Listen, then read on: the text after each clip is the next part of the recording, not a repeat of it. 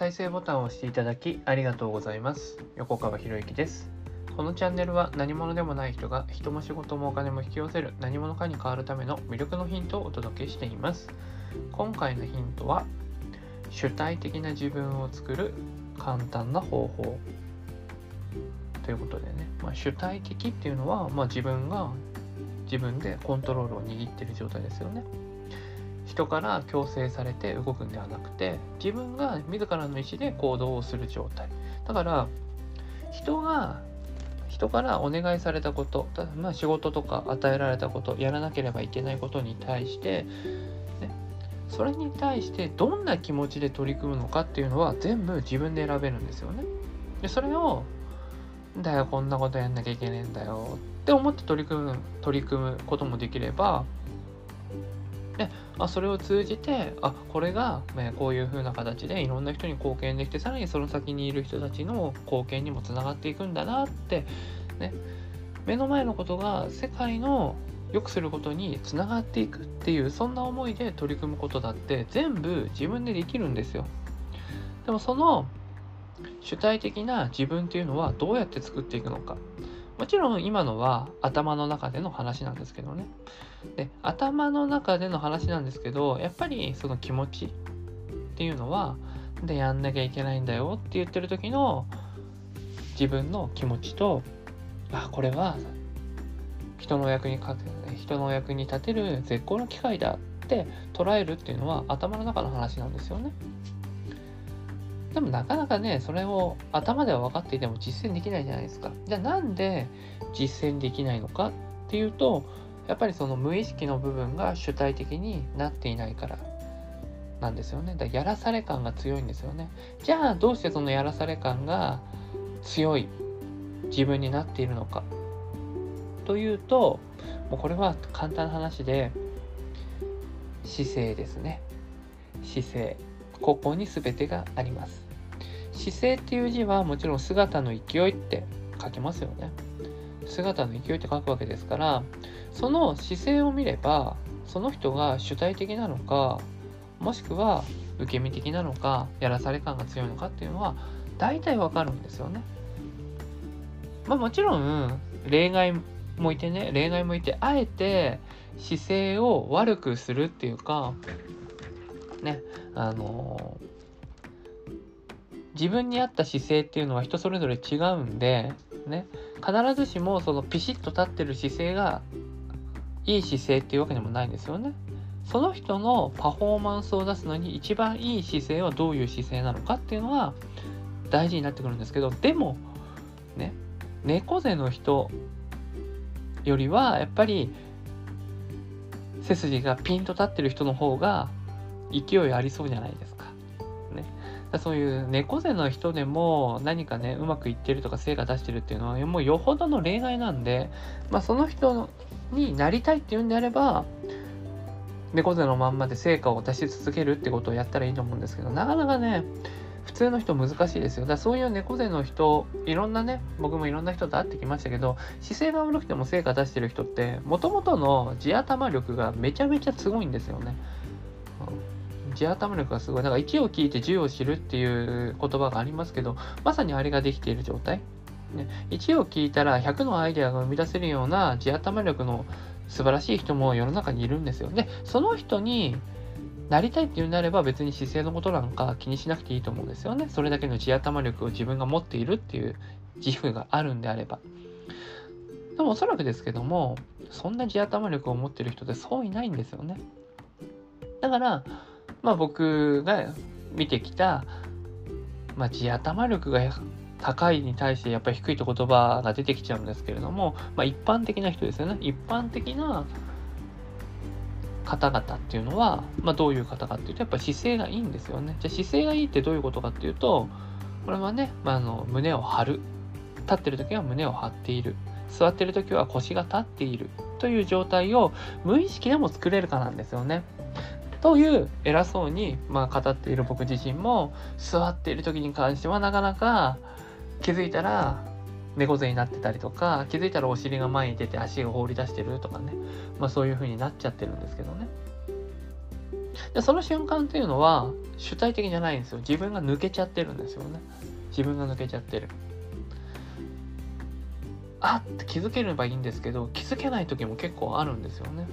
じゃあ気づくためにどうしたらいいのかっていうと、まあ、これもやっぱりねあの目につくところに姿勢とか書いておくとかね。あとはまあアラーム設定しアラーム設定とかして今姿勢どうなってる？みたいなね。そういうアラームをかけたりとか、まあ、いろんな工夫をするわけですよね。で今この音声を撮ってる時は当然ですけれども姿勢よくね腰椎腰骨立てて、えー、聞いてお話をさせていただいていると。でやっぱりその声の出し方っていうのもすごい変わってくると思うんですよね猫背で出している場合と。例えば今こうやってちょっと丸まってね声出してみるんですけれども響きが良くないですよね。なんか丸まって、丸まってる状態で声を出していると自分の中だけで止まってしまっていて、まあ、もちろん音声自体は録音されるんですけれども、自分の伝えたいこと、もう自分の持っているエネルギーを外に出すっていう感じじゃないんですよね。全部自分の中でとどまっちゃってる感じがする。ですけど、この、要するにピシッとすることによってそれのエネルギーって伝えたいことっていうのが外に外にどんどんどんどん出ていくようなねそんな感覚があるんですよねだ外に出ていくからこそ相手に伝わっていくっていうね。じゃあその姿勢って誰でもコントロールできるじゃないですか。小学生でもできるじゃないですか。ね。だからその姿勢を良くするっていう。でそれが主体的な自分をまず作るところにつながるんですよね。だって姿勢って油断してたらどんどんどんどん悪くなるわけですよね。だそれはもう主体的になってないから。だけど主体的に姿勢を良くしてその主体的な姿勢のいい状態が無意識になってるってことは姿勢がいい状態イコール主体的な状態だから無意識の状態も主体的に気持ちを捉えられるようになっていくっていうね。だから、えー、目の前にある物事の捉え方も全部主体的に捉えられるようになっていくっていうね、うん。まあ、もちろんそのね猫背でありながら主体的に考えるっていうね、まあ、そっちの方向をとってもいいんですけれどもなかなかそこまでコントロールできるっていうのはやっぱり地頭力が高い人じゃないと難しいかなと思うんですよね。まあいろんな人見てきての話ですけどね。だからまずできることっていうのは姿勢を良くする。じゃあ姿勢を良くするってどういうことなのかっていうとまあ単純な話腰を立てるっていうイメージを持ってください腰を立てるっていうね座ってる時はね座ってる時は腰を立てるってイメージを持ってほしいんですよね。であと立ってる時は自分の頭の上自分のねこめかみかこめかみじゃなくて上つむじのつむじのあたりから上に引っ張られてるような感じを常に持っておく。そして胸を張るっていうこの2つだけでもまずやってみてほしいなと思うんですよね。で正確に一人一人ですねあのエネルギーが出せる姿勢ってあるんですよ。エネルギーを出せる姿勢ってあるんですよ。首、首、胸、ね。で、お尻、ね。あと、つま先とかね、指先とか、そういうところの細かいところの、細かいところまで意識できるようになると、自分が普段、うん、歩いていても、自分を自分のエネルギーが発揮できる自分の力を出すことができる状態っていうのがあるんですよ。でそれって一人一人違うんですよね。一人一人違うんですよ。首の形も違うし、骨格が一人一人違うんでね。で、その一人一人の骨格に合わせた自分が一番整った状態を作るっていうのね。まあ、それをね、まあ、ワークの方でね、リアルワークの方でね、やっていく、やっているんですけれども、まあ、ぜひね、その姿勢を知ってしまえば、あとはそれをキープするっていうことが日常の中での修行になるわけですよね。要するに、その状態っていうのは自分にとっては絶対違和感あるんですよいい状態ってなんでかだって悪い状態が当たり前になってるからね、気づかないうちに歪んだ状態になってるわけじゃないですか。その歪んだ状態が当たり前になってるから、いい状態になった時ってめっちゃ違和感があるんですよ。めちゃくちゃ違和感がある。でその違和感がある中で、その違和感がなくなるように日々自分で調整していく。姿勢を良くしていくっていうのがやっぱりその主体的にやらないといけないですよね。で結果としていい姿勢になるっていうのは主体的にな主体的な自分を作るってことになるなるわけだから、ね、体が主体的になれば、ね、心の部分も必然的に主体的になっていきますよね。でだから心身一、ね、心身一如っていうね。心体も心も一体化している状態、ね、体も心も主体的な自分になっている状態。そんな状態を作ると。いうことができれば